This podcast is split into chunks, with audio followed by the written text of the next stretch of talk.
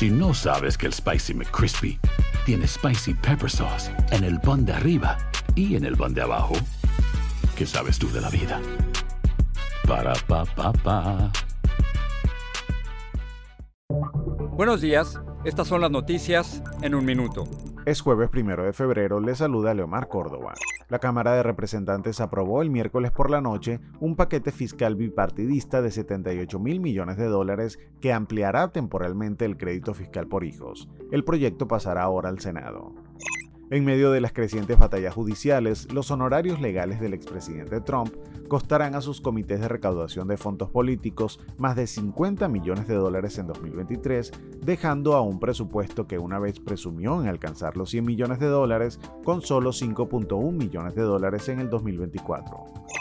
Un juez desestimó la demanda federal por libertad de expresión de Disney contra el gobernador Ron DeSantis y otros, lo que supone un revés para las esperanzas de la compañía de recuperar el control del distrito que gobierna Walt Disney World después de que fuera asumido por los designados por el gobernador.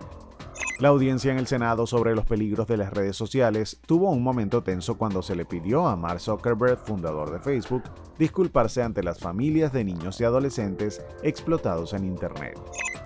Más información en nuestras redes sociales y univisionoticias.com.